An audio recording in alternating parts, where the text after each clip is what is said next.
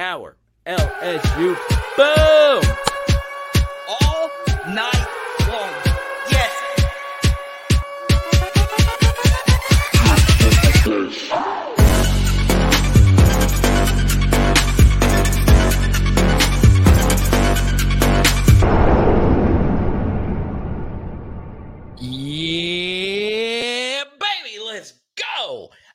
so freaking excited. This is my first time live since the announcement that shook the college football world by storm. Jayden Daniels is your Heisman Trophy winner. I know it's been 24 hours, but pinch me if this were to ever happen again as an LSU Tiger fan. Well, of course, we said the same thing a few years ago with Joe Burrow, right? That we're never going to see a season quite like his, which is probably true, but statistically, Jayden Daniels is one of the best college quarterbacks ever. And it would have been a shame, a shame, a sham, a mockery of the most important individual award in sports if Jayden Daniels did not win this war, award. award. So let me start off by saying this. Um, the statistics are are are pretty simple. Jayden Daniels had by far the best season we have ever seen from a Heisman Trophy non-winner if he were to not win. Now that he has won the award, we can also state that he has one of the best statistical seasons we've ever seen from a winner, right? Um, all-time leader yards per game, all-time leader QBR, one of the best PFF grades. So it's not just basic counting stats. We're talking about advanced stats, deep pass accuracy, deep pass precision, deep pass decision making, all near perfect grades from Pro Football Focus and also from yours truly, who has probably watched outside of the actual coaches and Jayden himself more Jayden Daniels football than pretty much everyone, right? Uh, we have done probably over 30 Jayden Daniels film studies. You you include games and just Jayden Daniel film studies himself. Um, we have done so many. And the growth that he had from last year to this year is absolutely freaking sensational. So Jayden Daniels deserved this Heisman Trophy. I do want to address the following, right? This did end up being the closest Heisman Trophy vote we have had since 2018. It is absolutely freaking insane that that is the case since 2018, right? I get it. The win and loss thing was something that a lot of people just could not overcome.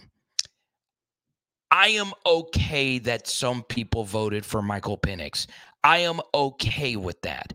I have seen a lot of hate delivered to people who voted Michael Penix. Okay.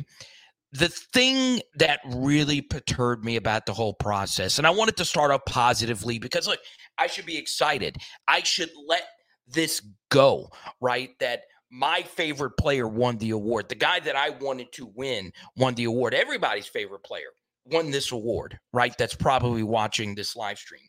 The issue I have, though, okay, if I could just be negative for a second, all right. The, the, this is the major issue I have. You can't, you can't not have Jayden Daniels on your ballot. Okay. So look, a lot of hate has been delivered towards Joel Klatt of Fox Sports uh, Media, right? He's their number one college football commentator. A lot of hate. Stop it. He had Michael Penix number one, Jayden Daniels number two. I give him credit, even though he was wrong. Even though he was wrong. Okay. I give him credit for at least putting Jayden Daniels on his ballot. The issue I had, and I understand that Jayden Daniels, his name was on 90% of the ballots. Okay. He should have been on every ballot. You can't have a statistical season at a Power Five conference that was historically great. You can't have that type of season and not put him on the ballot at all. And what that told me was that there were voters out there who were actively doing that So Jayden couldn't win the award. Okay. So look, I know some of these voters, they were actually the ones who publicly stated that Jayden Daniels wasn't on their ballot, one of which was Ari Wasserman of The Athletic. Me and him had a long Twitter back and forth that Josh Pate got involved with uh, earlier today. And that's cool because they are national personalities. They are what I want to be um, at some point. And what Ari Wasserman's, um, and I want you to hear this, okay? His rationale, his vote was Michael Penix number one, Jalen Milroe number three, Jordan Travis number two. Okay. Guys that, that didn't even play the full slate of games. Um, that's that's who that, that's who he voted for. Okay. He said he was voting for the casual fan. And people out there were saying, well, you know, uh, Jayden Daniels is going to be the least memorable Heisman Trophy winner we have ever seen. This is going to be the, the Heisman Trophy winner that 20 years from now we'll never even remember. And his stats were only against Georgia State and bad teams. Okay. Which you guys know is all bunk. The issue I have with that is that it's bunk and that there are fans out there that have spit this narrative that don't actually sit down and watch the games. You've got to sit down and watch the games. Anyone that watched the game, talking about one of the biggest games of the season, LSU versus Alabama, you know that Jayden Daniels was on pace of having the best individual performance versus a Nick Saban defense ever. Okay. So the reason why this this ticks me off so much is they're trying to discount his performance and we have seen so many people with like these these thinly veiled shots to take away from Jayden Daniels excellence and I'm just not going to stand for it. I'm just not. I understand he award, won the award. I should turn the page. This will probably be the last time I even discuss this very thing but why why why are we trying to discount greatness okay if you watch the Alabama game, you freaking know that Jayden Daniels was so freaking good in that game. It's not his fault that there were drop passes. It's not his fault his defense stunk. It's not his fault that our offensive line had one of their worst performances of the season and that almost every other snap was low. Okay. So when people tell you, hey, Jayden Daniels didn't have this Heisman moment, he did. It's just not everyone rose to his greatness outside of Malik Nabers. It's just what happened. Okay. And it pains me to say it because I love everybody on this LSU team. I do. Okay. But it's it's wrong. It's wrong. These big accounts keep saying this. It's wrong. Okay. I don't care if Jayden just won the award. It's these narratives that people spit that try to discount his legacy.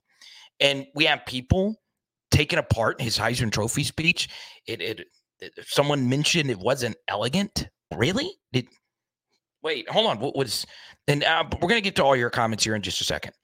This wasn't elegant. Um, yeah, I, I, I, I don't know. I, I occasionally, uh, apparently, this wasn't elegant. Being a college athlete and winning this award has been a dream come true. I want to dedicate this award to every boy and girl who has a dream. Uh, with faith and hard work, you never know what's possible. They said I was too skinny, so I added weight. They said I relied on my legs a little bit too much. So, you know, I, I, went to work, you know, completed all those passes, you know, had the season I had. So I thank everybody out there. And they said I was too quiet. So, you know, I, I became more vocal. I stepped out of my comfort zone, and now I'm here today. Um, so what did I learn from all this? I learned how to block out the noise, that you can overcome any obstacle, and just be humble, be legendary, and most importantly, you know, be joyful about what you do. Uh, sounds a lot better than any one of us would do. oh man. So Jayden sounded amazing to me. So look, I understand I should be happy, turn the page, but they're they're already trying to strip away this Heisman Trophy. That it was just a stats thing. And Jayden Daniels didn't have his Heisman moment. It's not his fault.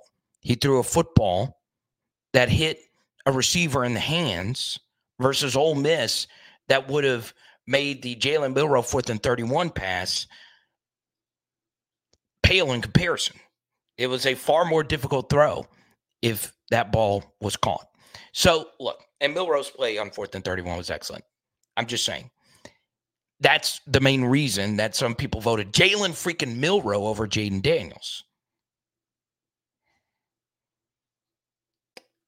I know it only matters what LSU fans think, but the truth is, this is one of the best college football players ever. And I'm not going to let his name get slandered. I'm just not. But congrats to Jayden Daniels. Congrats to all his team. Congrats to Brian Kelly in winning this award. Okay. Now, we to Mick. Nikki, I know she's happy with the um unfreaking believable UAPB win. Shout out to you. Sibs, what's up, man? Yeah, a lot of people wanted Jayden Daniels benched. Nussmeier will open up as the Heisman favorite, according to the Nussbus fans. We shout out to Mystic Rain, Dante, every single one of you. Delton, Steve, happy holidays to you. Um, not too concerned about Drelon Miller going to Colorado. I think we are good at wide uh, receiver. Shout out to Mrs. Power Hour. What's up? HB. Haley B in the building. What's good? LD88. What's up? Now, next thing.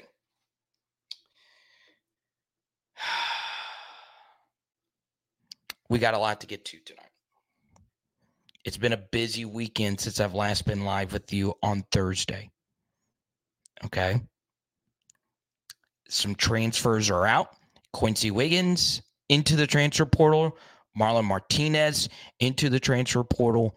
Look, if you actually were to look at the transfer portal numbers, LSU is tied for second fewest amount of scholarship players in the transfer portal right now. Okay. Now, that could change.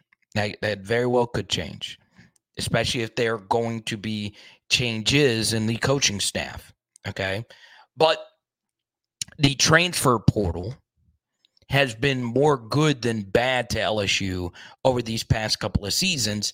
And so far, it's been good again. Okay. You take a look at other teams in the SEC, a lot of their best players, starter quality players, are gone. Okay. Even ones that retain their coaches are gone. We are in a great spot right now. Okay. We are in a great spot.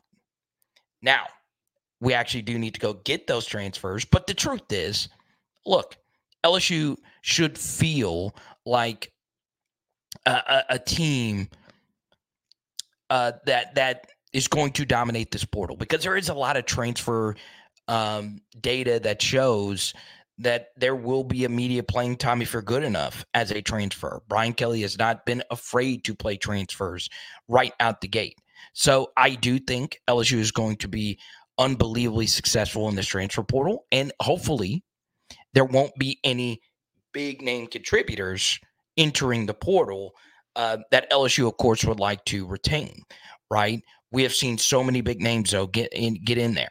So many. Knock on wood that none other goes. So so far, six LSU players, scholarship players in total, are in the portal. Now, the truth. Okay. We talking to me, myself, and I. All right. I understand that I'm an LSU fan, like most of you right now watching this. I try my best to look at this from an objective viewpoint. All right. Sometimes you got to be honest about certain players and their futures with LSU football. You just do. Okay. And the truth is, I feel as if LSU needs to go get some transfer portal DBs. That to me at this point would be position number one for me to go target in the portal, in particular at safety. Okay. So, what I want you to do, even if you're listening to this on a podcast or if you're listening to this after we are live, I need you in the comment section down below, or you can hit me up on any social media platform at Power Hour LSU. What position do you think we need to go get in the portal? Okay. I think safety is definitely going to be one of those positions where LSU is going to look long and hard at some potential SEC transfers that are looking to go to potentially uh, a new landing spot that have actual playing time attached to their name. Okay. So look, I got to be real. I got to be real. I also think LSU is in the market big time for a backup quarterback. Okay. I'm going to give you two semi long shot names. All right. One that LSU has already visited in MJ Morris. Okay. Another, I could see Dante Moore. Okay. That would make a lot of sense uh, for for both parties involved. So just two names for you. One uh, on the West Coast, one on the East Coast for you to um, keep your eyes open. But I do think LSU is a little bit more into the transfer portal market for a quarterback. Now, I've touched on everything I want to at the beginning part of this live stream. Okay. Now, as we move on, there's always new topics I want to get to, including coming up some high school recruiting. Y'all, state championship games went down this weekend, and there was not one, but two running backs who won state championships in the class of 2025 that I want to bring in. And their names aren't Harlem Berry, the clear cut 2025 five star. Okay. I want to get to both of those young men a little bit later. Okay. Now,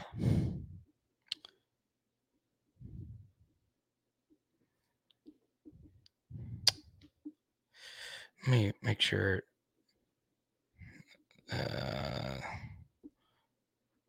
all right. We'll talk a lot of Heisman again tonight. Okay. So I'll say it again.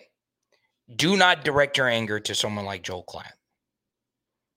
Okay. One thing I learned in the Heisman Trophy voting process is first place votes are very important, but what can really tank um, a potential Heisman candidacy is if you're not on the ballot at all.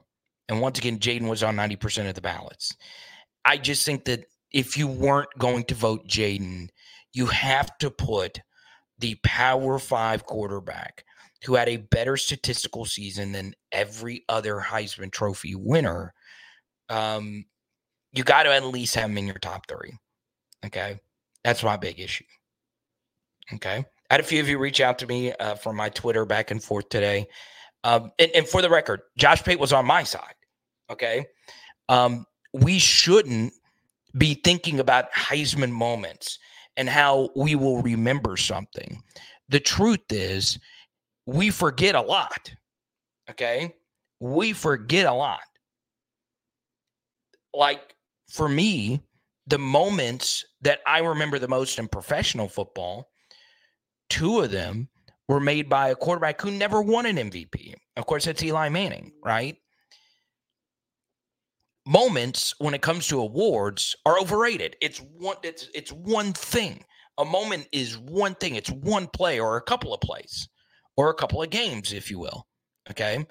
Yeah, sure. Michael Penix had some moments in bigger games uh, than, than potentially Jayden Daniels. But just because he won those games doesn't mean anything. Okay. Another moment, a Heisman moment, is not going for zero touchdowns versus Arizona State. You know, it's, it's you can run the numbers any way you want to run them. It wasn't close between Jayden Daniels and Michael Penix, but I was okay if you had Michael Penix number one, or if you had Bo Nix number one. I can live with that, right? We have our own biases. There's a lot of people on the West Coast that vote a certain way. And before we get to, um, you know, a, a more you know current topic if you will or a, a, a topic that more so reflects on the future i'll, I'll show you uh, what the actual voting results look like okay um as you can see the northeast well the first thing I, will point out here is whoever voted jj mccarthy number one uh, needs to have their vote stripped he, he threw for 70 yards uh, in, in, a victory uh, this season. You, you, you can't vote JJ McCarthy, right? Um, you know, some of these are just real stretches. Jalen Milroe getting four first place votes is so laughably bad. It is so laughably bad. I would love anyone to come forward. I'll give you a hundred bucks if you come forward and say Jalen Milroe was your, your first place vote. Okay. Four first place votes for a guy who got benched. Okay. Um, and honestly, his numbers just really aren't all that great. Now, that doesn't mean he's not a fantastic football player. Okay. None of this doesn't mean that any of the others aren't fantastic football players. Okay. But you, will see Jayden, the only regions he did not win are the Midwest and the Far West, which is kind of ironic because he is as far, far west as you possibly could be, being in San uh, San Bernardino. Um, short of being in Hawaii, it doesn't really get that much further west. But of course, he plays at LSU. It's where you play uh, that matters when you're re- with with your regional bias.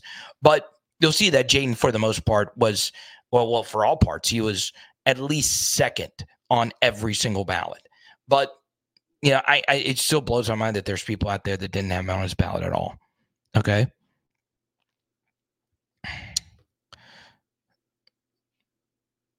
Let's see. What's up, Jordan? Good to see you. Reggie, what's up? Oh, you want to talk some Chevis Jackson? Chavez. I'm down to talk some Chevis Jackson. Let's go to Tony. He wants to talk some Caden Durham right out the jump. Yeah, you know, Tony, it would not shock me uh, by the time I'm done with my uh, high school grades uh, for for incoming players going into next year. It would not shock me if Caden Durham is the number one player for me going into uh, this this next recruiting crop. Now, what I will tell you, Tony, is the buzz this weekend during state championship weekend was obviously Ruston. Shout out North Louisiana. I have a few. Uh, I have a friend on that coaching staff, Ahmad Bro. Um, a commitment uh, to LSU was a part of that state championship team. But the story was Trey'Dez Green, right? Just going off on a few of those grabs in the state championship game. It was crazy. Um, so he looks like he is the number one player for LSU coming into this next cycle. That's where the recruiting services have him. But I, I could see myself putting Caden Durham number one in this class. And I have a tendency um, to lean towards Louisiana prospects, and Durham is not that. He is a Texas guy.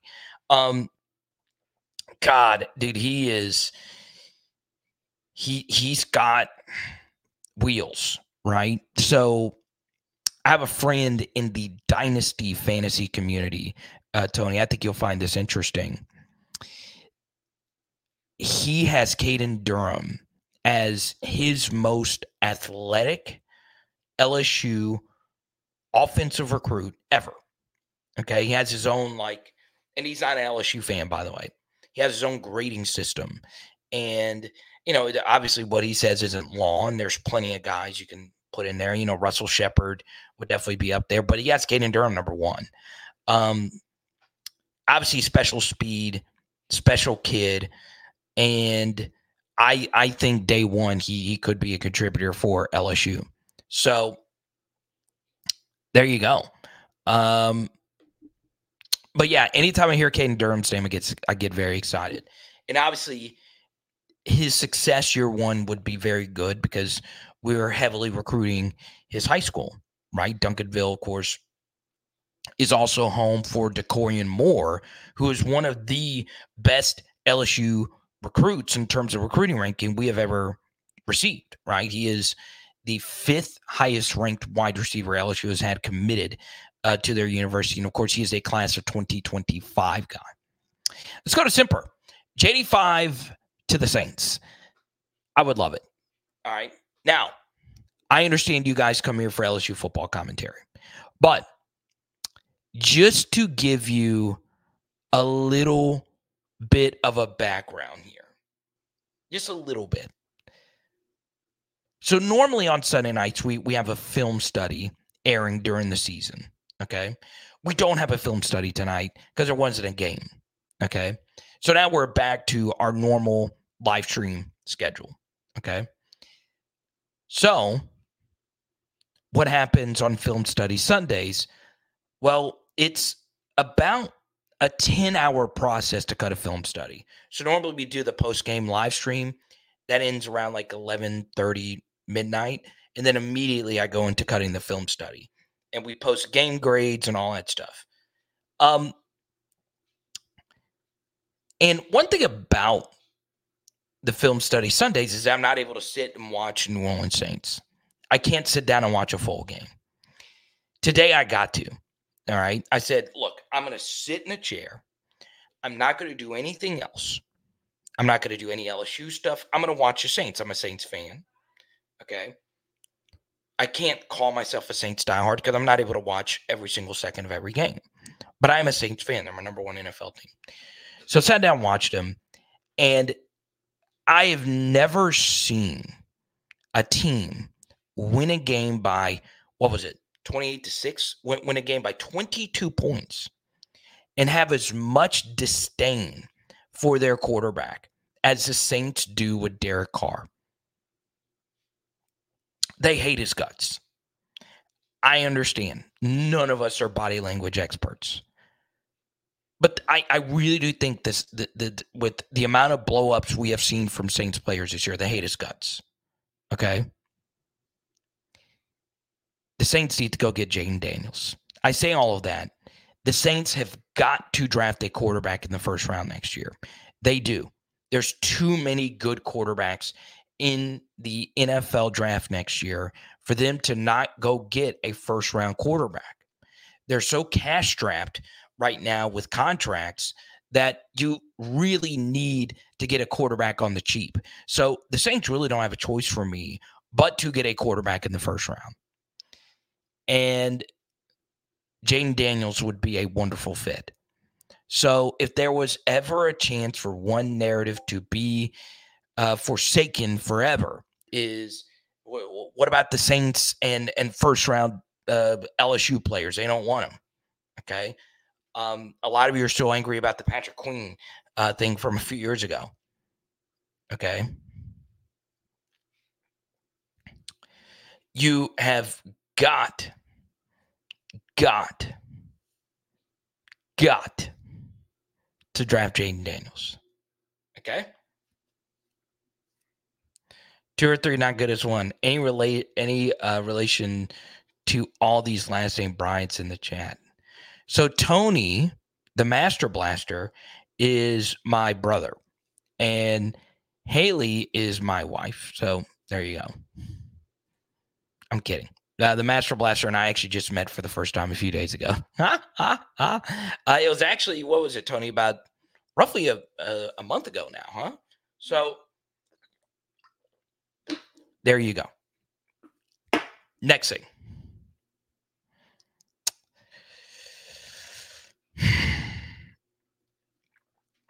I want to I want to be very straightforward with all of you regarding this LSU team heading into the bowl game. Kind of a weird spot we are in with the bowl. And then we're going to get into the portal. Don't forget, if you super chat, we'll go straight to it right away. Okay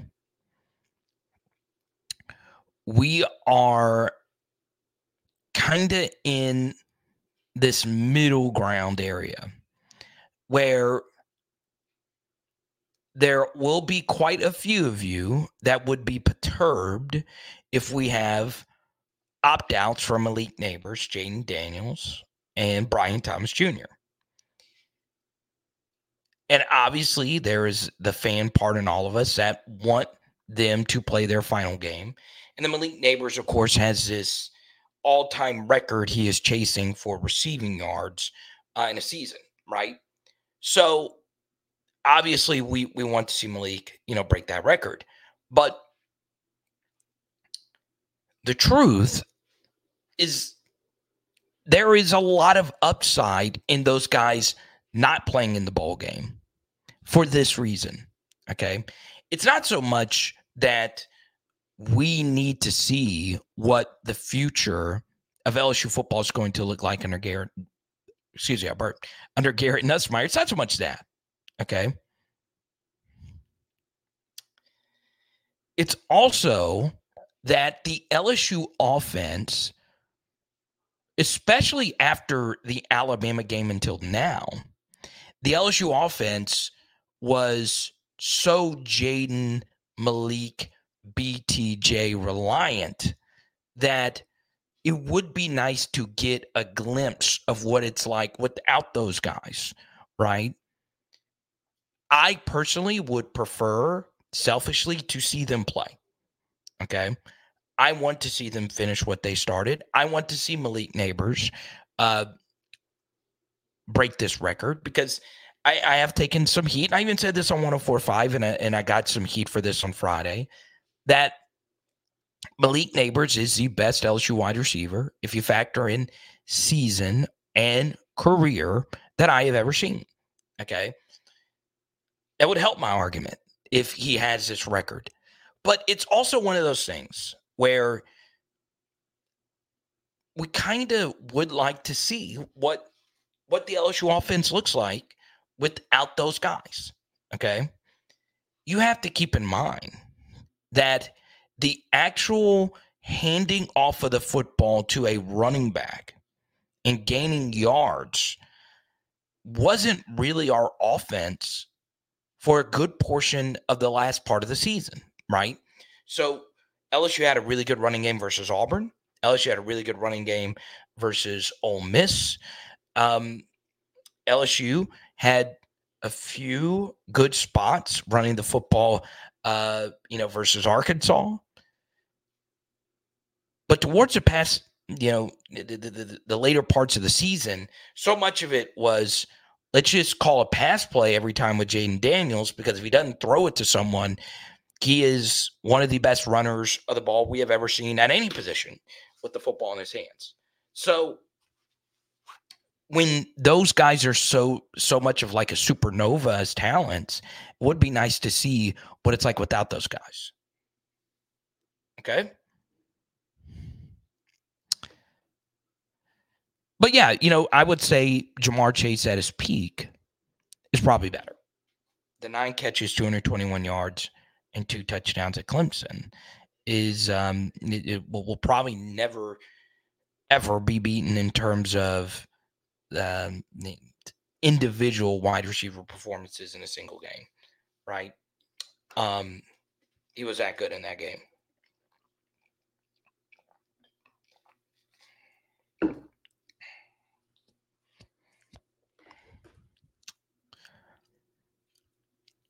Yeah, Jason, you know, I do think the good side of them not playing in the bowl game is you do get a best of both worlds.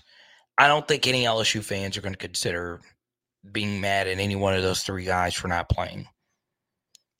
I also think there would be a good contingent of LSU fans that want to see what's next, right?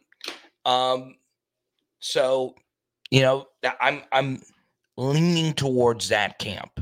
I am. Uh, my my, my heart wants Jayden Malik and BTJ to play, but my brain is saying, well, there, there's just more positives if they decide to not play. Uh, with with all parties involved, we don't have to worry about them getting hurt in a bowl game versus a seven and five Wisconsin team, and we get to see what the LSU offense is going to look like versus a team that's not too great. So it's not like this is a tough hill to climb uh, for Garrett Nussmeier if he's a starter. And this also is important to me. This is a big reason why during the offseason, I wanted Garrett Nussmeier to at least get a start versus Grambling, okay, or somewhere, because I did not want to hand the keys to a, a quarterback who's never had the chance to actually start. Now I'm fine with Garrett Nussmeier being the starter. I'm very high on Garrett Nussmeier moving forward, but it would have been nice for him to get at least one start just to see what it's like. Maybe I'm overrating um, getting at least one start uh, before next season, but it would make probably a lot of us feel more comfortable because starting is so different than just being a part of the game plan like he was versus Purdue and Arkansas's freshman season. It's so important to get that start because they are factoring in their entire game plan on you. Okay.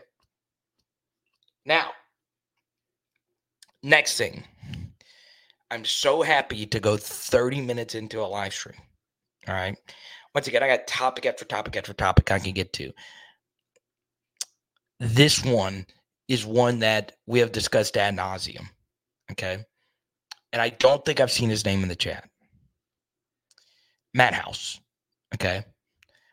Are we in a position to make a decision on Matt House? It's been a busy 24 48. Okay. Um, and we, we could start a we could start a mini Matt House discussion here because that to me is the biggest decision that Brian Kelly's to have to make probably in the next week or so.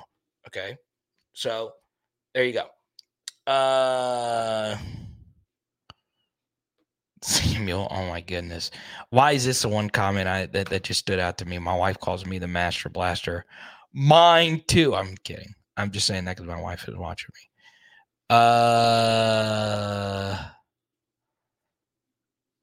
yeah, Simper. Yeah, uh, we we split up unfortunately.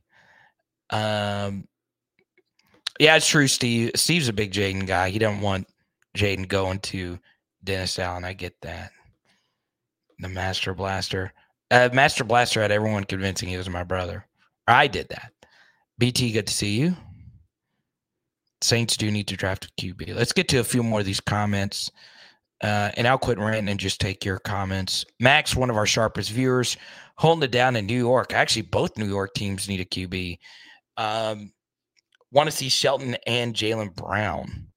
Yeah, they've not really played. Okay, look, we got a Matt House question in here.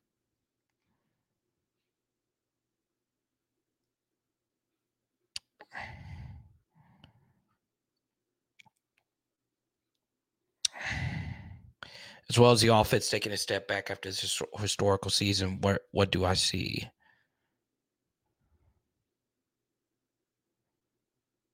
What do oh how do I feel overall about the team going into next year?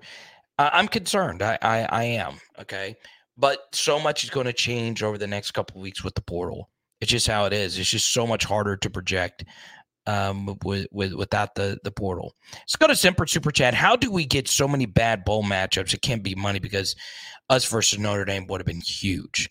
So what probably cost and and look, um, I'm not a newsbreaker. One one story that we kind of sort of broke was LSU playing Wisconsin in the ReliaQuest Bowl. Okay. Um, so the bowl selection process is so weird. It it really, really, really is. And it's a little bit more difficult now with the playoff with not knowing who those top four teams are, right? So why does a playoff make it that much more difficult? Well, it's because of bowl affiliations, right? Teams have or conferences have certain bowl affili- affiliations with different bowls. But that can also be rearranged because of who actually gets into the playoff or not, right? And you also don't want repeat matchups and so on and so on from non-conference games. There's so many different things that go into it. Um, from what I was told, and I'm not smart enough to understand this, okay? So take what I'm about to say with a, a, a grain of salt.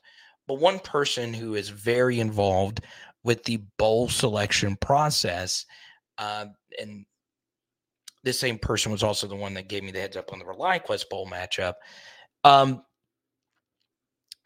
it it's partially due to Alabama winning.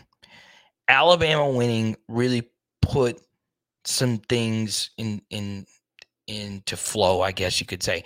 I don't quite understand how that's the case, but maybe someone here uh, knows why that's the case.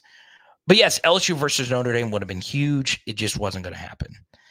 And what happened was Notre Dame's name was actually drawn into like a hat, and they did like a drawing over which team, which bowl got to select Notre Dame or something like that. And you know, Notre Dame is just such a big brand. I mean, they have so many fans, so many eyeballs. Everybody wants to see Notre Dame, right? Um, LSU versus Notre Dame would have been the most marquee ball matchup outside of the playoff that we would have had this entire offseason. And that includes like your normal New Year's Six bowls, right? I don't know how many juices start to get flowing with Ohio State versus Missouri. Okay. Um, you know, Oklahoma State, I made the joke about Ollie Gordon running all over Texas A&M because Texas A&M doesn't have their defense. Ollie Gordon, Oklahoma State's best player, top 10 Heisman vote getter, won the Doak Walker Award, and within five hours of him winning the Doak Walker, he put his name into the transfer portal. Okay. So the truth here, Simper, is all these bowl games are very worried about their future. All of them. Because players are entering the portal. They don't really care. The matchups don't have as many uh, as much juice in it. And people just don't care about bowl season. Um, you know, the, the things started to really crumble with the 14 playoff and so on and so on and so on. So you do get this nasty doubleheader though. Saints Tampa, Tampa Bay Sunday. That could be a de facto playoff game. Then LSU Wisconsin on Monday. What's up? Nobody thinks I'm your wife. So Why? telling You, you've said it a thousand times, I Jeremiah. know. And here, Hal wanted to see baby. Hello. I don't have any makeup on. Don't look at me. But here I am. And here's Z baby. Hal.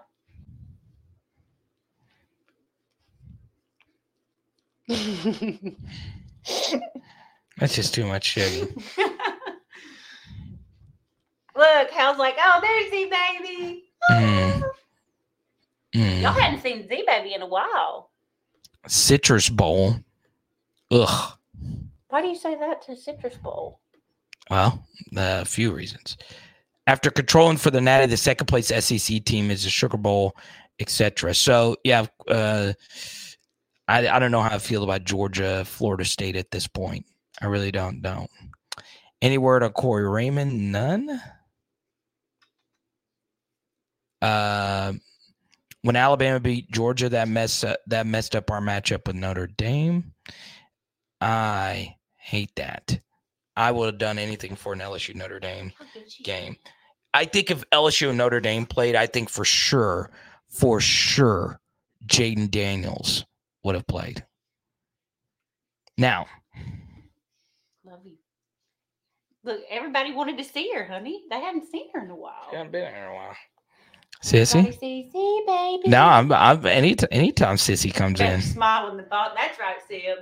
Uh, well, I, I stand on business, Oh, uh, Sibley. oh, So so I Oh. can't I can't be I Oh. can't I can't let the joy of my two joys of my life come into the stream. there's. Jared. I hadn't seen him in a while. Z quit. Me and John Legend's wife. Oh yeah, what was that? Uh, you remember that? Oh, Uh, gosh. Wait, I made some joke about Chrissy Teigen on. Uh, I think that was actually even like a chat sports. at the game? No, no, no. It was a, a that might have been a chat sports video. oh Uh, my gosh. That's like 20 w- way back when. That's like 2018, 2019. I don't. I I I couldn't I couldn't believe you even remembered that. That's funny. Oh, now they. Oh, good. Look, now they can see your cute little face. Call her name. But if if Chrissy Teigen's watching, what's up? John Legend's in Dallas tonight. I know that. I love it. Go So Cowboys. so Okay, I'll exit on that note all right, y'all say bye. and go Chiefs. Taylor's boyfriend. Look Oh. at how cute she looks.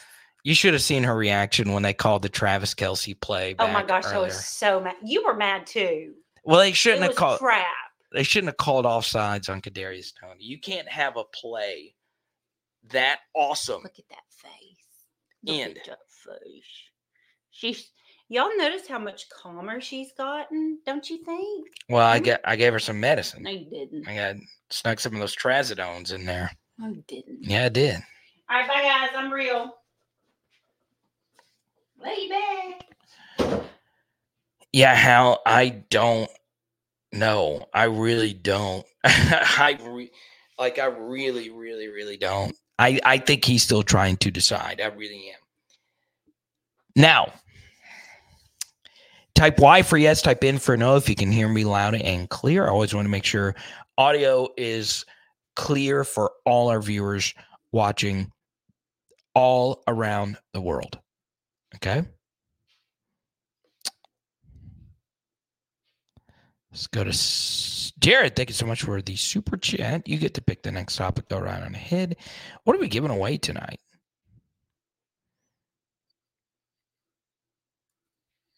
Now, Sherry Berry loves the doggos. I might, I might be in. uh uh Where are we going? Actually, we both will be. And Z Z Baby's probably coming too. We might we might be in uh, Mobile, Fairhope pretty soon. Might be. So if we do, I know we have a lot of viewers there. Uh, we'll we'll let every single one of you know. Okay.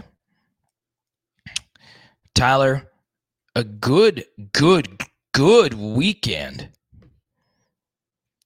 And when I mean good weekend, a good weekend for North Louisiana this weekend. Okay. Um Calvary, I believe, won a state championship. Union won a state championship. Farmerville, shout out to you. And Ruston won a state championship. And you also had Gabriel Relaford commit to LSU. So 318, 31 great. Let me see ya. Y'all, y'all killed it this weekend. All right. Um, always holding it down for North Louisiana, baby. Ahmad Breaux committed also. But I do want to mention the Simon kid, James Simon out of Calvary, and Ford for Opelousas. I love both of those running backs. I know I've only watched their highlights. I've not really dug deep into either one of their tapes. I want LSU to take three running backs for 2025. I I don't want to not have all three of those guys. I, I think all three of them bring a little juice to the table. Obviously, Barry and Simon will will hold um, you know most of the attention because the recruiting rankings are, are are higher. But man, dude, that Ford kid, if if I'm not mistaken, he looks like Ken Hilliard to me. Um, so I I I got I got to be real, man. I got to be real. I want I want those I want all three of them to be a part of the 2025 class. Now, as far as the 2024s are concerned, this class is going to be huge. All right, there are a lot of signatures happening happening for the class of 2024, and we are already at what 27 high school football commits, and I I, I got to be real, man. We need all of them. Okay. If Brian Kelly wants to rebuild his team and it be centered around high school football recruits, then so be it. We we've got to replenish the roster with high school football recruits. Now, the issue is according to the recruiting services, this isn't as elite of a class as LSU is normally getting. LSU is normally in that top five range, right? Just depending on which one you look at, they're in the tens, like the lower tens. Um, some might have them inside the top 10. I know there's all different kinds of sites out there. I like this class. I really do, especially if you hammer home a lot of the 2025 guys you really want to go get. That, of course, includes Bryce Underwood, who will be making a decision uh, in the next month of where he's going to go. So, you know, I I got to be real, man. I I've grown on some of these players. I have a tendency to do that because I because I am an LSU fan, but I like Singleton a lot. Trey'Dez Green, I like a lot. Uh, he has moved up, you know, quite a few rankings. And Caden Durham, we go back to Tony's super chat earlier. He um, he killed it. Absolutely killed it. All right.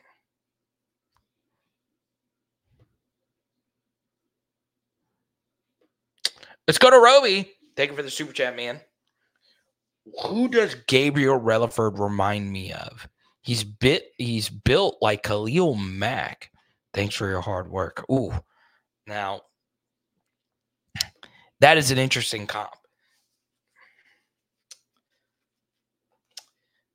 Here's the thing about like someone like Gabriel Relaford, right? If he's at 6'2, 250, that is one of the ultimate kind of tweener sizes, right? You're not quite a 4 3 edge defensive end.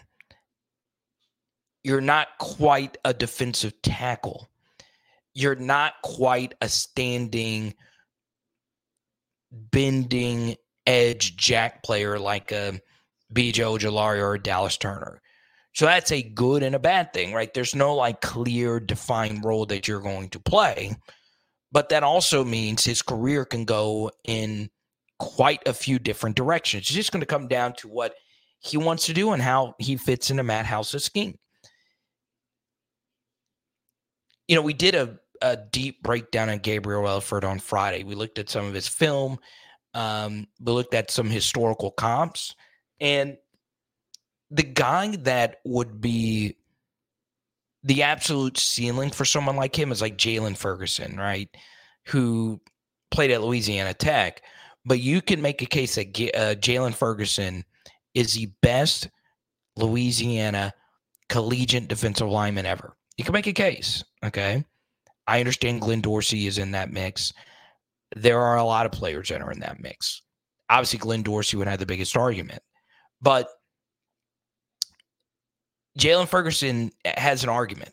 Okay. And he was a really good pro until tragedy. So I I would like to think that Relaford turns into him. But that is like a one percentile chance of that happening. It would take a lot for him uh, to to reach that high of a ceiling. Um, it's also possible that it not work out because we might not find the role for him in Matt House's game. So there are two kind of like tweener guys, him and Ahmad Breaux. I think one of those guys will work out. Hopefully, both of them do. A lot of it is just going to come down to what type of scheme are we playing. Okay. But one of those guys is going to work out, and one of those guys is going to be a home run. Hopefully. Hopefully.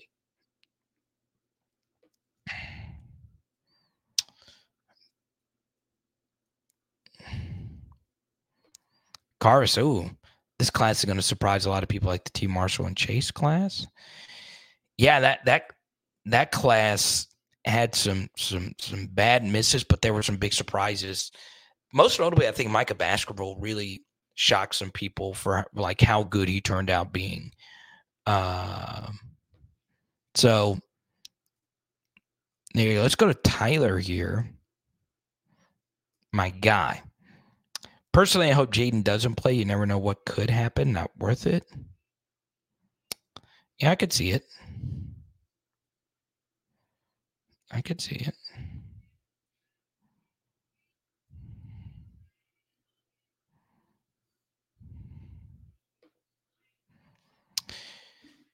Here's a deep cut question, Carter. Curious as to why nobody talks about Josh Reed as an all time great. His numbers, career, and season yards per game isn't touched. Bowl stats weren't included then. Top two years over Nabers too.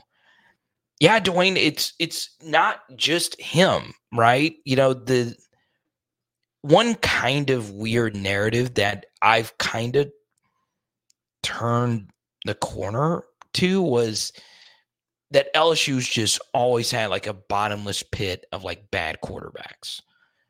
And we did for a while. But the truth is, our quarterbacks have been pretty good. Obviously, we've been better in other position groups. But Rohan Davey in that era, and obviously Josh Reed in that era, really doesn't get talked a whole lot about. Maybe it's because of actually, I'm glad you brought this up. Maybe it's a little bit of this moment kind of discourse, right?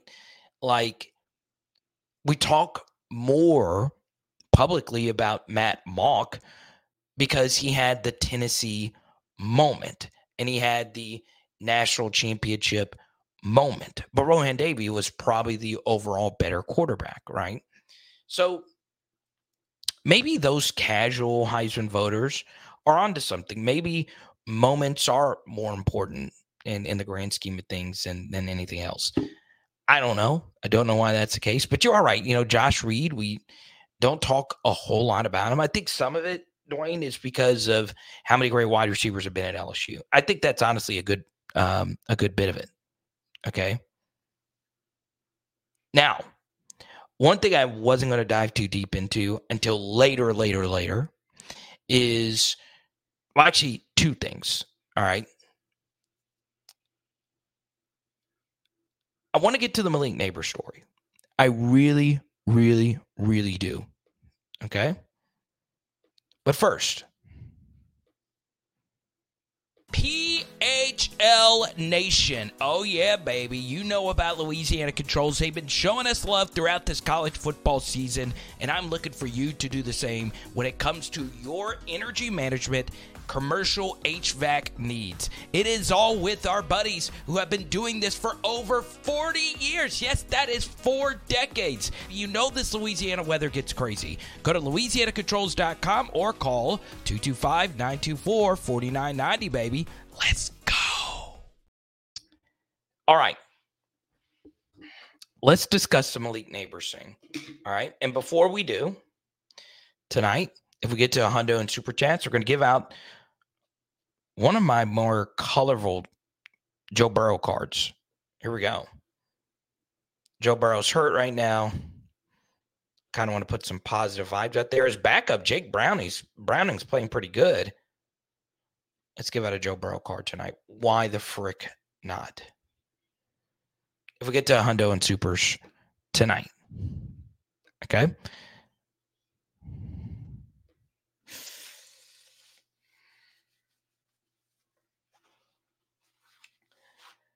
Malik Nabers got shafted, and it's not going to be discussed a whole lot because Jayden won this big award, right? But Malik got shafted really bad. Now, a few weeks ago on this very channel, and this was around like before the Florida game, I don't remember exactly um, where or when I said this, but I said, look, Marvin Harrison has a really strong Biletnikoff case. Okay. A really, really, really strong Biletnikoff case. The issue is Malik Nabers just doesn't have the same name uh, that Marvin Harrison does, which is, you know, crazy. But I posted about this on Facebook. It's been shared a decent amount. Let me see if I can blow this up right here. Okay. And we are live on on Facebook as well. Obviously, YouTube is where we make our hay. But look, Malik Nabers, more first downs than Marvin Harrison. Malik Nabers, his worst game, six for 67 versus Florida State, was better than four of Harrison's game. Malik Nabers was a great blocker. Okay. And this obviously is the statistical uh, breakdown between the two of them. Okay. A little cut off here. All right. So I'll put this right here. And these stats were compiled by Cody Worsham. Okay. And as you can see, Malik's numbers far outweigh their numbers. Okay. PFF grade, all that stuff. So even like rate stats, like yards per reception and YAC, better than Marvin Harrison. One thing I learned over the weekend is how big Ohio State's brand is. It is so big. All right.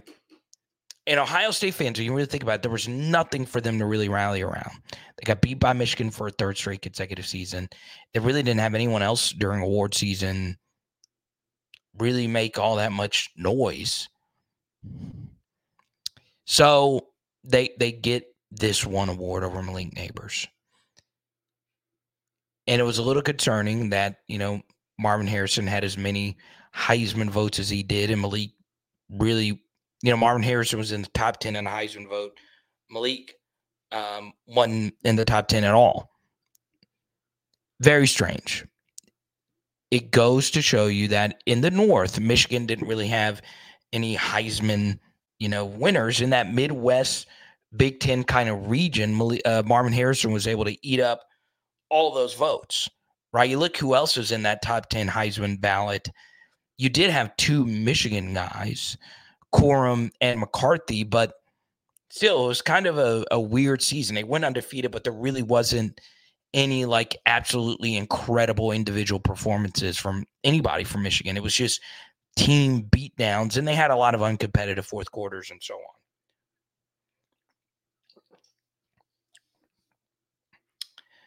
But Malik Nabers got screwed. Okay. He got screwed. And Cole makes a good point. Marvin Harrison Jr. did not have JD5 throwing to him. The difference with this, uh, Cole, is when you actually sat down and watched the games, okay? Marvin Harrison is a way better football player when you actually sit and watch the games the numbers don't do what Marvin Harrison did this year justice. You have to sit down and see how many throws Kyle McCord for Ohio State actually missed.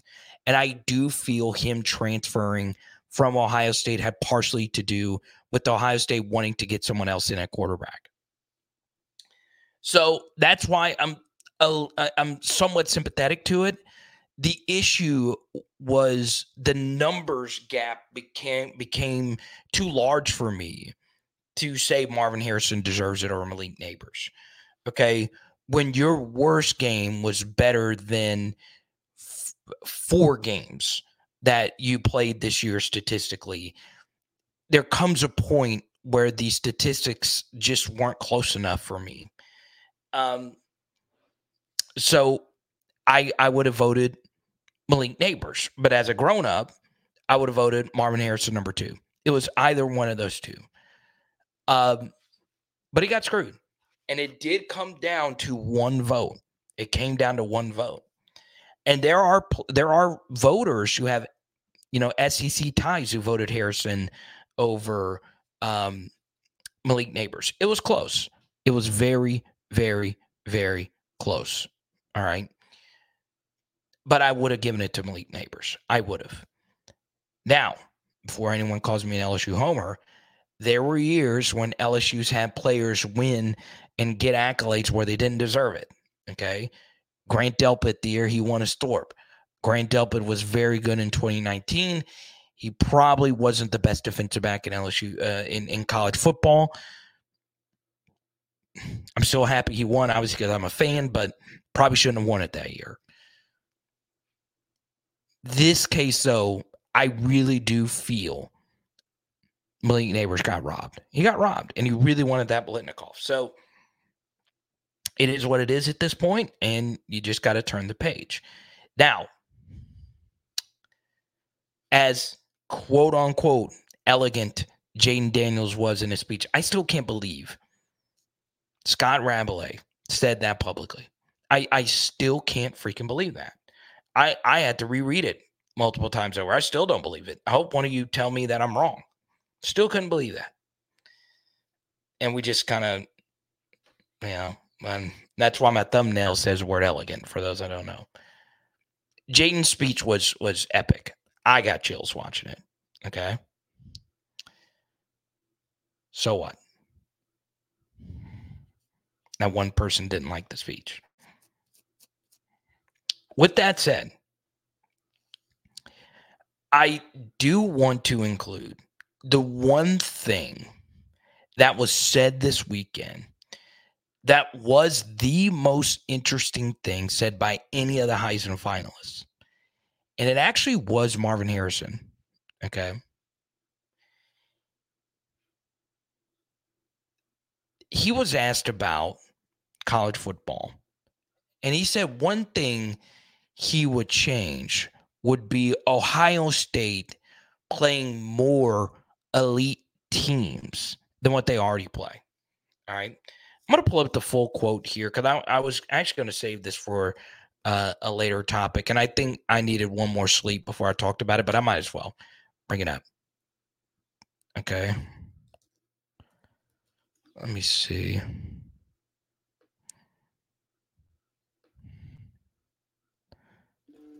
Uh, maybe I could find it here. Okay. I guess I gotta.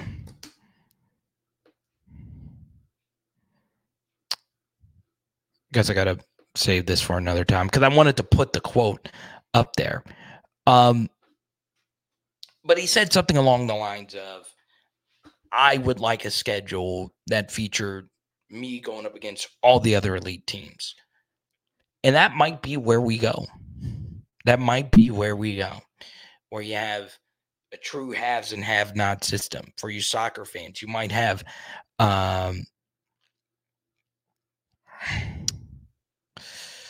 you you you you might you might have a haves and have not system with the thirty thousand dollar thing that Charlie Baker put out into the atmosphere. I will say this it does kind of stink how many uncompelling Ohio State games they play every year. Okay. It's crazy. It's absolutely crazy. So, you know, I don't know. I don't know exactly how I feel about that though. Because what would need to be done for Ohio State to not have to play you know, Rutgers every year. Uh, I don't know. I don't. I don't know. I'll save this topic for Tuesday because I, I want the full quote to be put up there. Okay.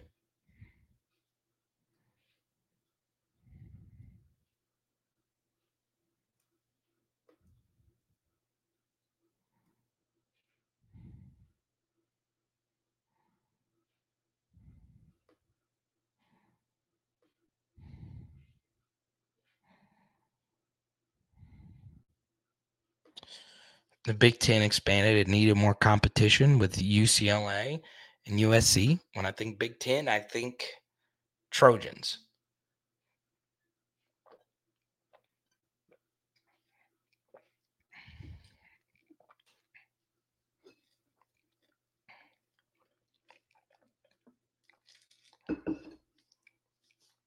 Mm.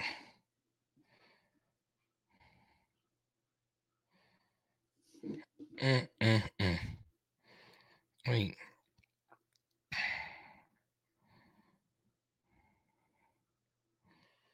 Get a few of Cowboys beating down the Eagles. Got to watch a lot of NFL today, which is pretty cool. Love the National Football League. Still, nothing beats college football.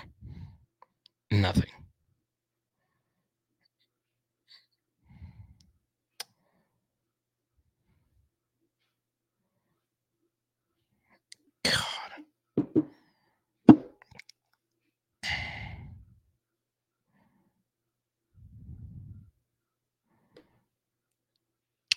If you could play any team in the top 10, you're talking about right now? Uh, right now, I would want a rematch versus Alabama, but you know they're they're just a better team than us. You know, I mean, I, I I would like another game versus Alabama just to show what Jayden did versus him was not some fluke. Um, so there you go. How far are we from the hundo tonight for the Joe Burrow giveaway? We are 70, no, not 75, 65 away from the Joe Burrow card giveaway. Um, you felt Harrison should have gotten it last year, John? Yeah, that, that might be it. That there are makeup votes. Okay.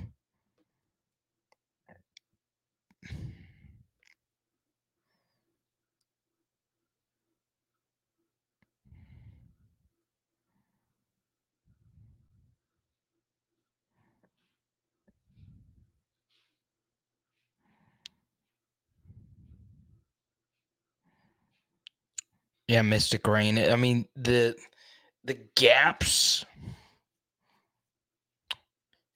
the gap between Marvin Harrison and Malik Nabers statistically was pretty staggering. Right. And and that's kind of the Jayden Heisman argument is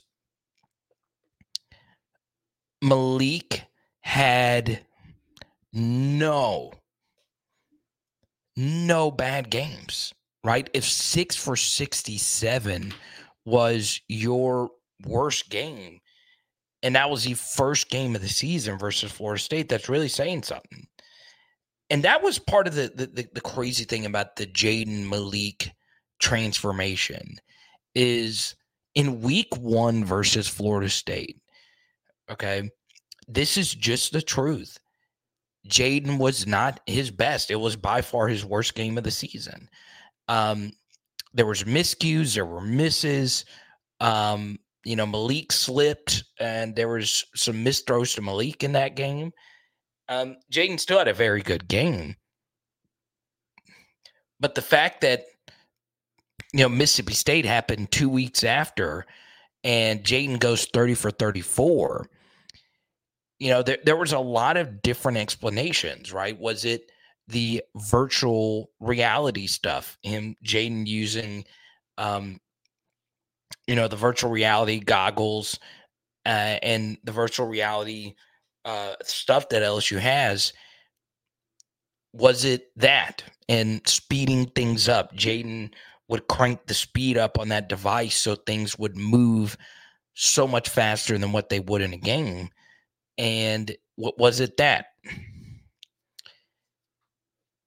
I honestly think it, it is partially that, but a good bit of Jayden's success this year is just the fact that he was willing to throw the football vertically down the field.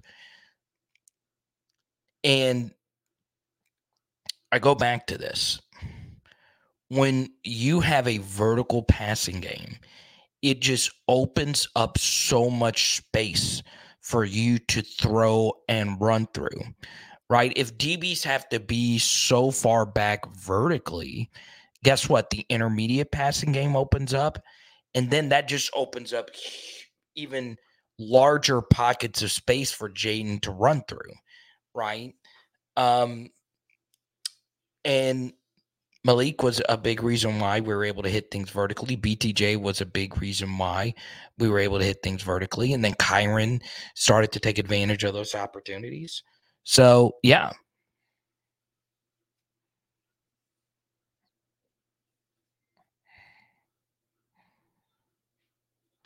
Yeah, DK. And look, I that was more reason as to why I was so passionate about Florida State getting into uh, that the, the the field of four, right? Like,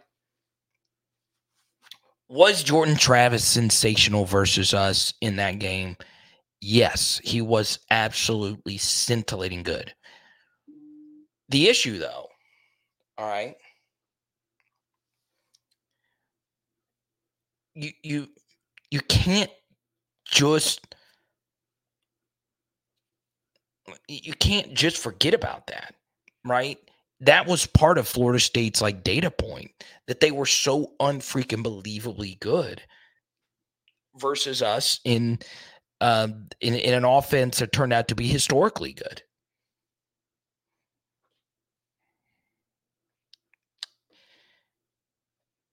Yeah, that number was actually a little bit lower, but his his point still stands. Okay, or I, I saw to do some kind of correction on Twitter about the votes for Heisman.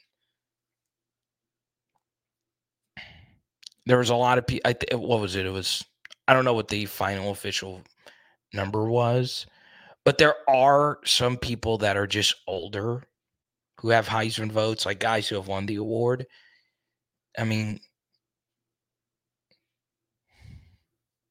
sure, you would like to think that they would get their vote in. I don't know what the criteria is to have a Heisman vote. I, I don't know.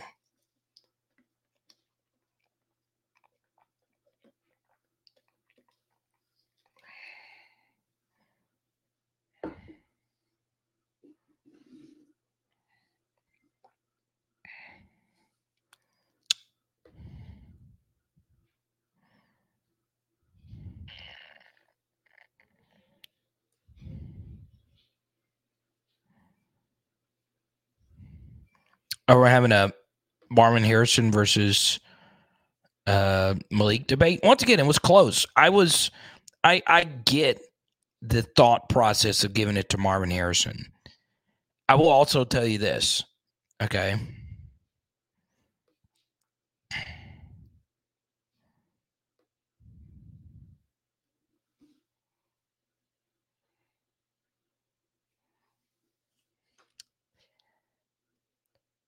Ohio State would not have beat Penn State if Marvin Harrison did not play that game.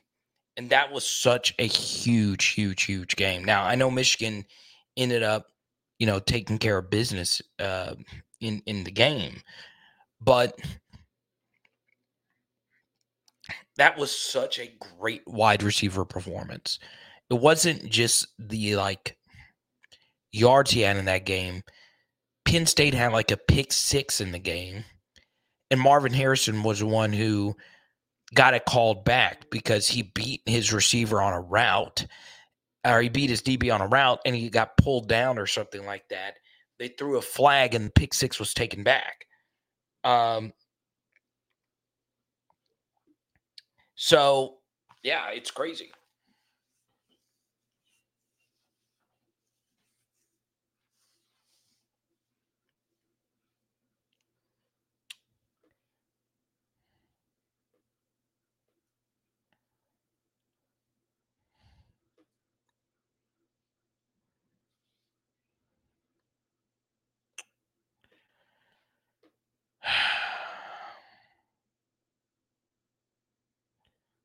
Let's go to Amicat. I don't understand why people think Caleb should be the first QB taken in the draft. JD5 should be the number one overall quarterback. Okay. I still think Caleb Williams is going to go number one overall. But if I had to choose between both of those quarterbacks today, I would totally dodge the question. Uh, you know, it's crazy how it all works out, right? We weren't close to getting Jayden Daniels out of high school.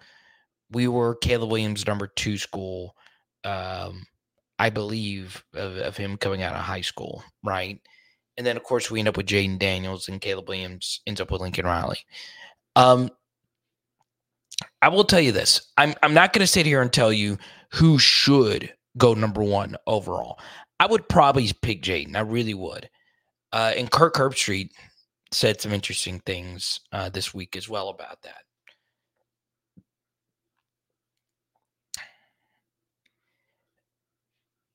Of course, Jayden Daniels going number one overall is good for LSU it's really good for LSU because that is another selling point, another top five NFL draft selection.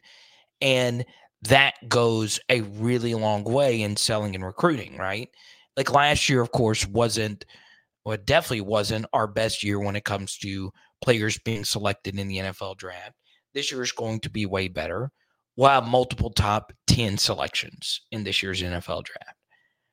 Um,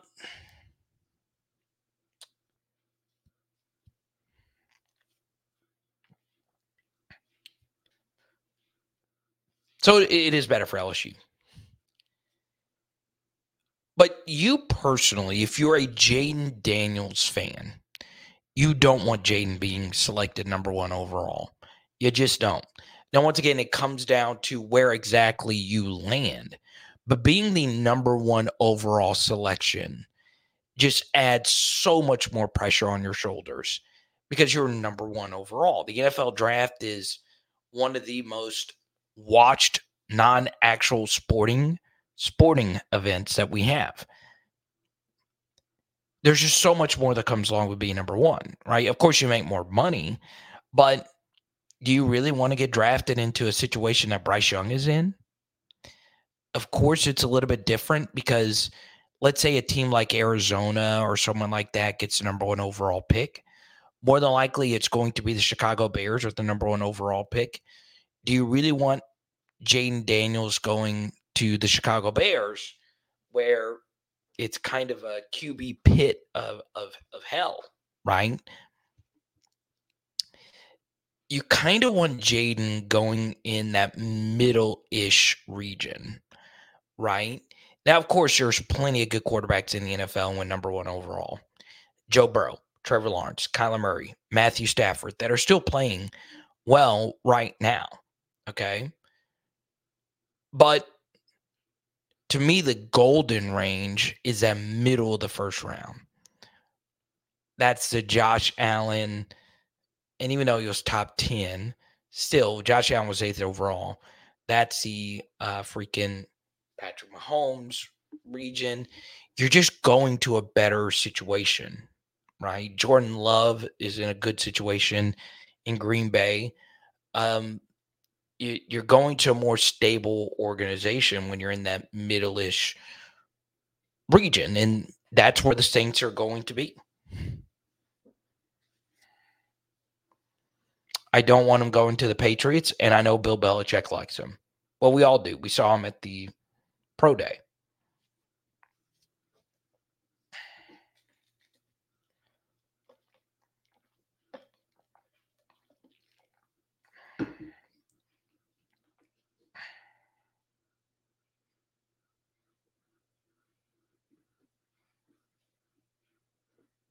Mm.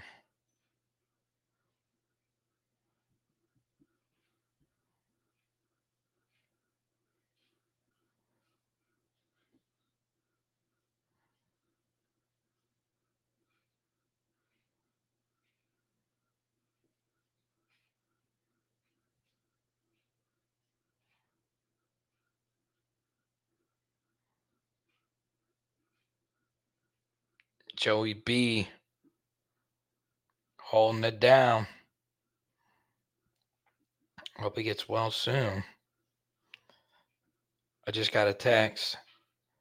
If I am worried,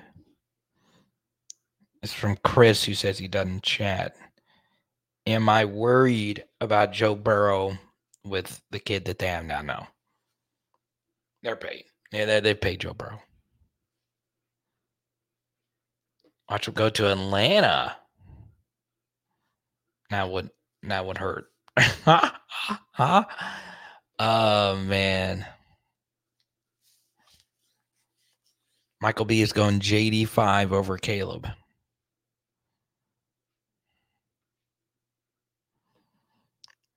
I don't think Jayden's going to slip to the sixth or the third, like Russell Wilson. Sam Howell in the fifth round.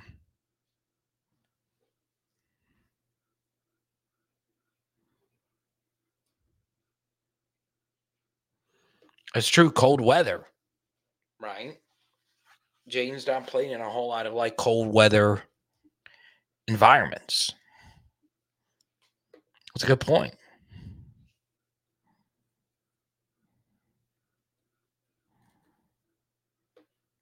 All right.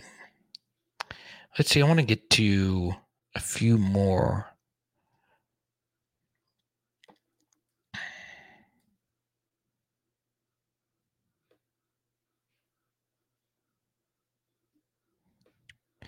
I think the Big Ten's a good conference. I do. I think they're clearly the number two conference. I mean, there, there's good teams in there. I, I'll tell you this. I know we're uh, uh, oh, okay. So we'll get to this. Uh, Jared super chat earlier.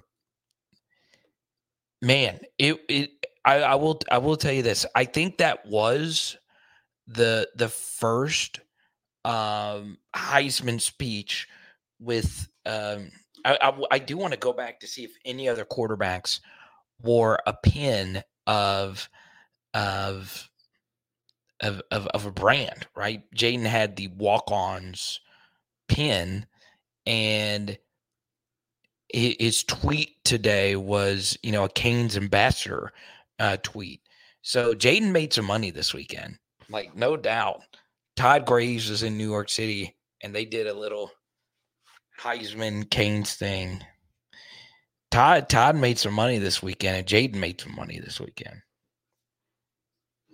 I love the Jayden suit. I'm a big gray guy, man.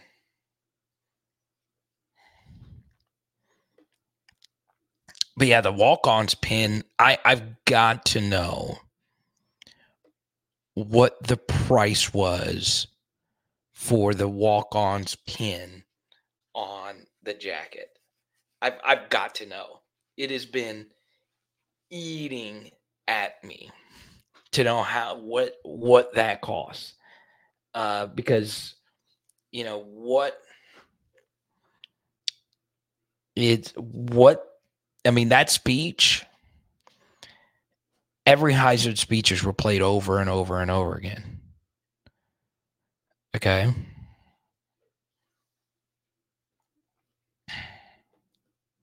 Jayden to the Vikings? Yeah, that wouldn't make sense.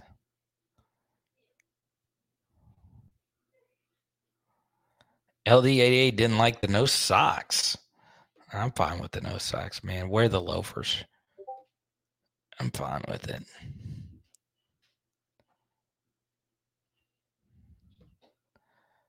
Oh, man.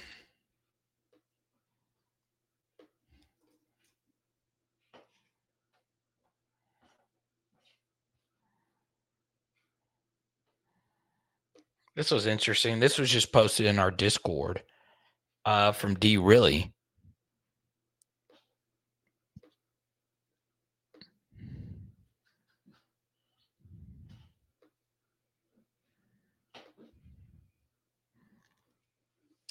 Back to back. Harold for Heisman. Y'all forgot he could play running back. He posted this clip. Per- Perk's running back highlights are absolutely insane. Look at that. ha, ha, ha. Oh man. You know you you know you got speed when you're jogging by the 25 yard line. He was jogging actually by the 35s when he took it down a gear. That's crazy. Look at that. House freaking call. Love it. Love it.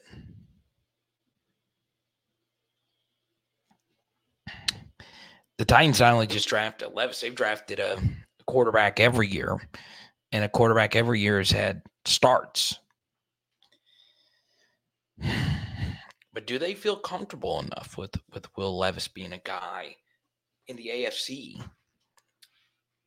with no dual threat ability?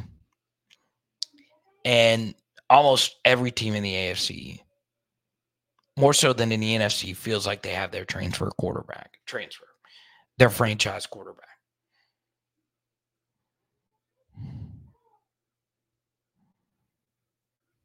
Sibley's not impressed with the Big Ten. Big Ten is now the Big Two. But wouldn't couldn't some say the same thing about the SEC that you know it's mostly Alabama and Georgia and occasionally it's LSU. And it for for us it's a little bit more than occasional. So we got a big 3. Here, here's what I'll say about the conferencing. Okay, I think this year in the SEC was a step backwards. Okay, I think it was a step backwards. Um, now, if you include Texas and Oklahoma to the SEC for this conversation, then it's obviously a step forward because Texas and Oklahoma exceeded their expectations. They both did.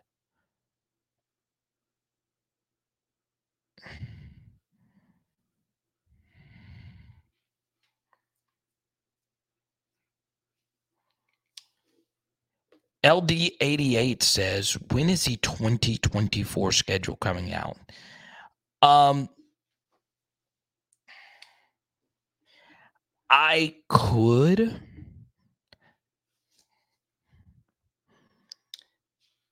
See that happen this week. I I could. Um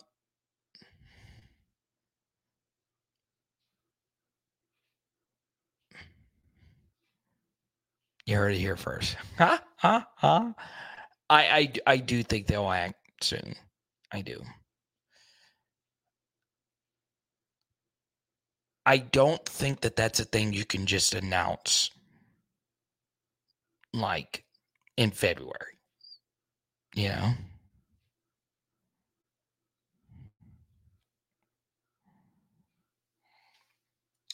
Let's go to Dan Girl with the stat of the night. The Saints have not drafted a first round quarterback in 50 years.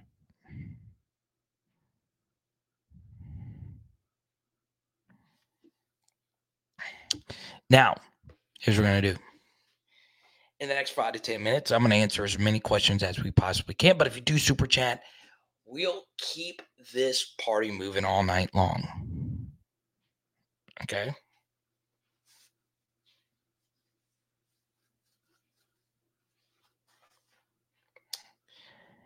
Yes, they are in the Big Ten starting next year. So Texas and Oklahoma in the SEC starting next year, UCLA and USC in the Big Ten starting next season. Okay.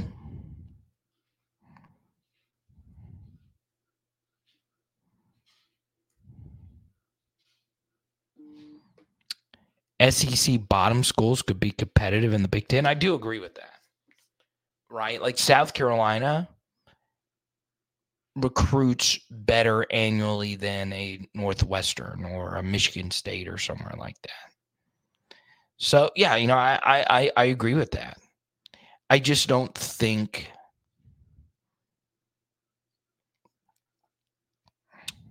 I don't know. I just don't I just don't think the Big Ten is just bad. Right.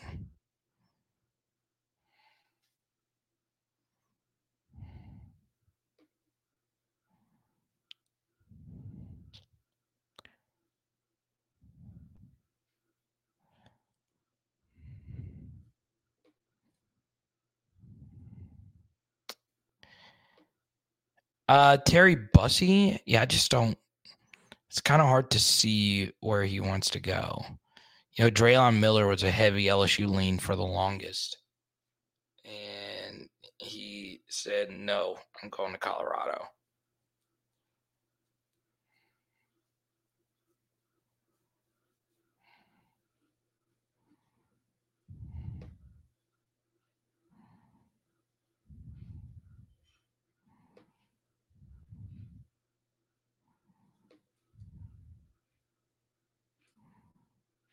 Me see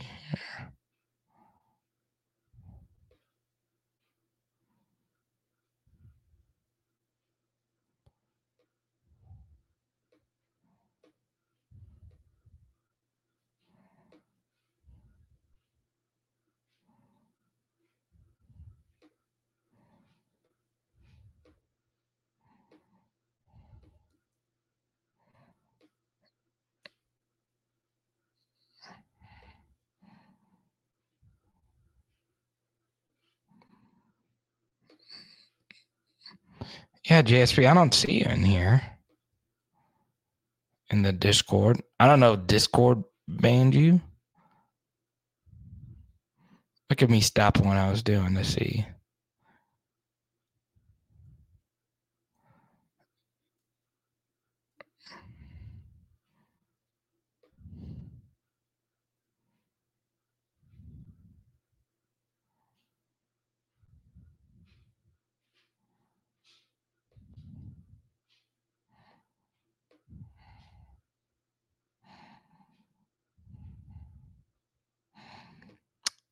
Colorado.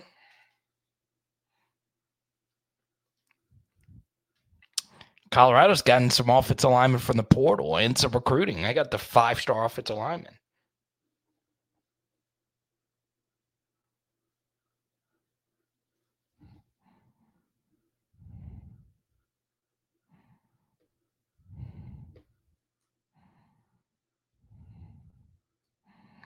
That's true, Cortland. That is so true.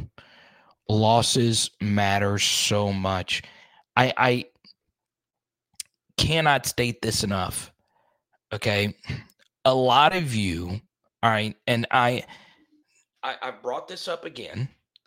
I want you to think if we were in a 12 team playoff format. Okay. So just to make sure we're all on the same page, in a 12 team playoff format, we would have been out by two teams. Okay. Oklahoma was ranked one spot ahead of us. They were number 12.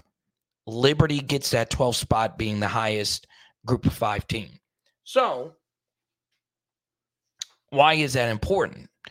Well, Missouri was ranked ahead of us. We beat Missouri by double digits on their home turf. Okay. But we had one more loss than Missouri. We lost to Alabama. We lost to Ole Miss. We also lost to Florida State. Now, all three of those losses were against teams that would have been in the 12 team playoff, right? But the Missouri game would the committee have voted different if it was a 12 team playoff? Maybe they would have, maybe they wouldn't have. I don't know. But the only reason Missouri would have been in over LSU is because they have one fewer loss than we did. Now, why is that important? Well, for this reason. You guys keep telling me about Corey Raymond. I am open to Corey Raymond returning. I am. Okay. He was a very good coach at LSU. But a lot of you would have different feelings about Corey Raymond if you saw the fourth and 17 play that Missouri hit to beat Florida this year, where Luther Burden ran into Florida's secondary, sat there at the fourth and 17 mark, and made pretty much an easy catch for a first down to win that game. Okay. That game could have cost you a playoff spot because Missouri would be at three losses and they would for sure be ranked behind us. Okay. And, well, it would have been down between us and Oklahoma for the final playoff spot. Oklahoma probably would have gotten it, but still, you would feel a lot different about the Florida State game, the Ole Miss game, all that stuff. But with the four team format, the four team format basically came down to if we beat Alabama or not. But in a 12 team format, how a lot of us feel about this season would be drastically different.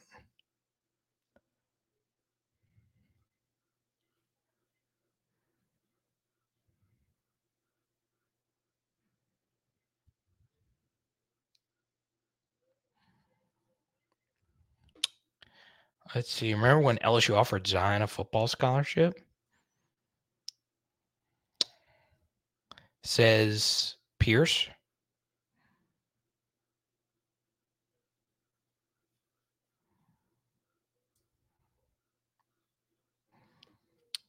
Pierce says they would have moved LSU over Oklahoma. Man, I don't know. That would have been close. That would have been the two teams that they would have been deciding over. Okay.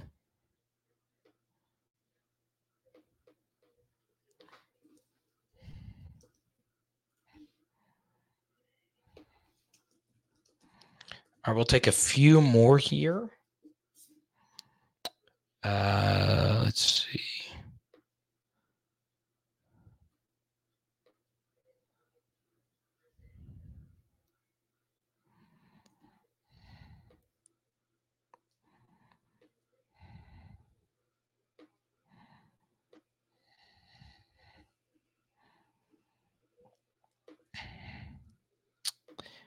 This would have been the 12 team format right here. Okay.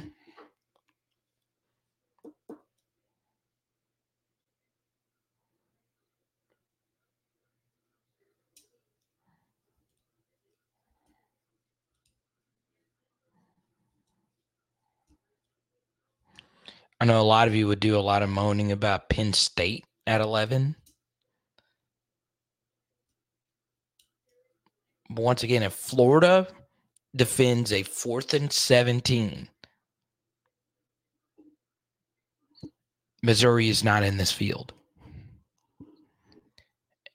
Penn State moves up to 10, Ole Miss to 9, and then would have been LSU Oklahoma for that final slot. Okay.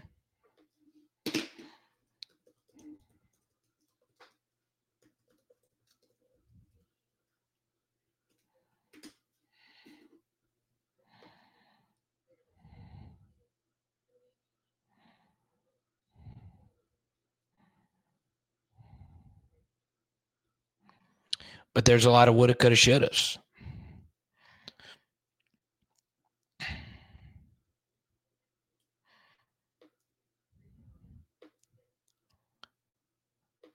Let's go to Simper. Kind of a random hot take here. Can we get rid of neck? It's trashy and classless. Okay. Of course, the neck chant features suck that tiger penis girl dog. That's what the chat is. Okay.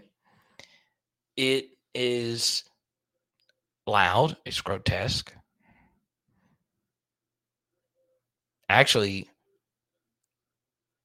that the other version, the one I just said, is is actually even more grotesque.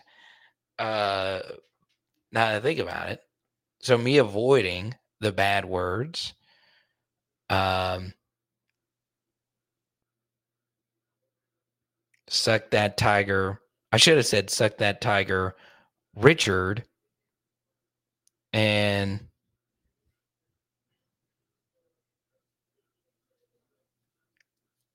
uh, I'm Rick James underscore. That probably would have been a better way to do it. ha, ha, ha. Um, here's why I'm fine with with with neck still being played. Okay. Or so so j- just for clarification, LSU's band does not play neck anymore. Okay, it's a song. Um, I'm not gonna verbally sing it for you. Like I'm not gonna do, hum it for you, but it is grotesque. It is very grotesque. Suck that tiger. Yeah. The reason why I like it is not because of the edginess. Like I, I know Simper, you're not offended by that. Um, but you know, you bring kids to the games and you, you hear that. The reason why I'm fine with it is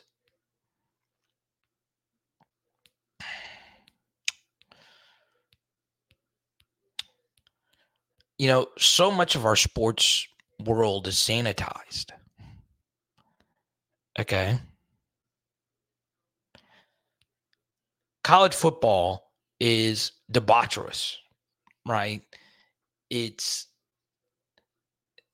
you know, outside of Tiger Stadium, there is a lot of debauchery happening. It's a lot of drunken splendor.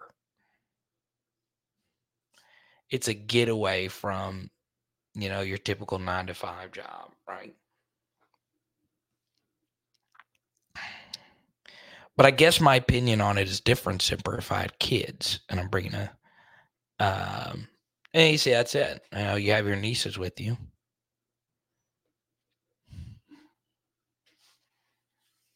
So, truth be told, they've gotten rid of they. The LSU has done their part. You're just trying to get the fans to quit doing the STTDB. Okay. But STTDB has also been a rallying cry. Okay.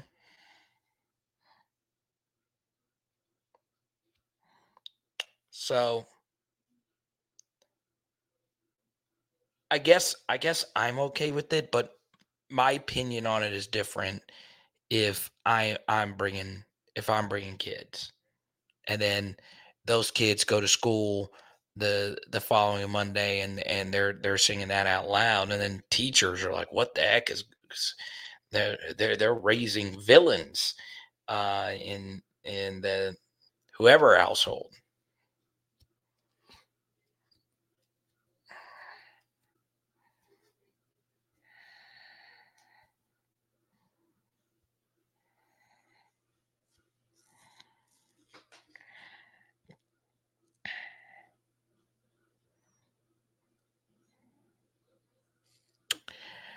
Yeah, Scooby, that's a good point. You know, that's one that's going to be debated all off season. Okay. Why why is it that we we, we have these very difficult season opening games? It seems like it's something that works against us. I don't know. All right, guys. That is it for me. Shout out once again to Jayden Daniels. Been a tough weekend for your boy. Had a lot of events. I was Santa Claus at a uh, charity function in my uh, my community. It went really well. Uh, DJed a few f- private parties. A lot of work went into both of those. Uh, it was good times. It was good times. Pooh Bear, Golden Boot, what's good? Once again, shout out to UAPB, the women's basketball team, going to Arkansas and beating the Razorbacks today. Remember, I, I believe that's that same UAPB team that almost, or who was it uh, that almost beat LSU in the first round? Um, not this last year, but the year before, LSU women's basketball.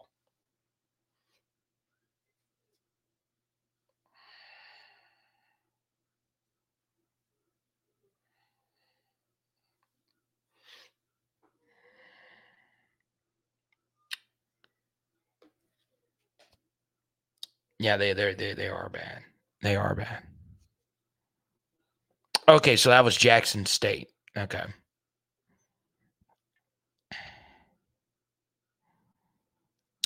But UAPB also beat SMU last week as well.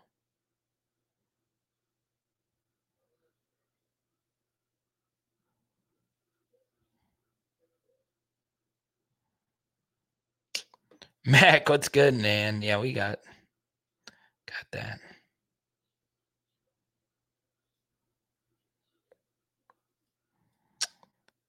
What happened to Kateri Poole? Yeah, I, I don't know. I, I met her at the national championship game last year. We don't know the full story. We don't.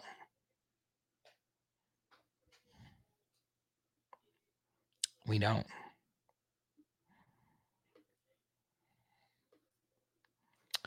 Well, all right, y'all. This was a fun one. But I got to go. I'll be on AYS tomorrow, 7:30 Central, more than likely. Uh, actually, I'm pretty sure. And uh, yeah, we got a loaded week. Gonna be crazy. Transfer portal bowl opt outs. Lots of news will be breaking. John, you're right. This college football season full of what ifs. That's what's great about the sport. It is. Oh, yeah.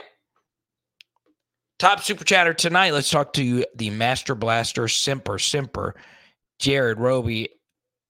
And let's see, we got a three way tie here. Actually, no, Simper takes it by a dollar. Our top super chatter tonight. I really appreciate it, Simper. After some quick math, appreciate you, man. It is power hour LSU boom. And tonight we're doing some carne asada. Let's go. Let's go.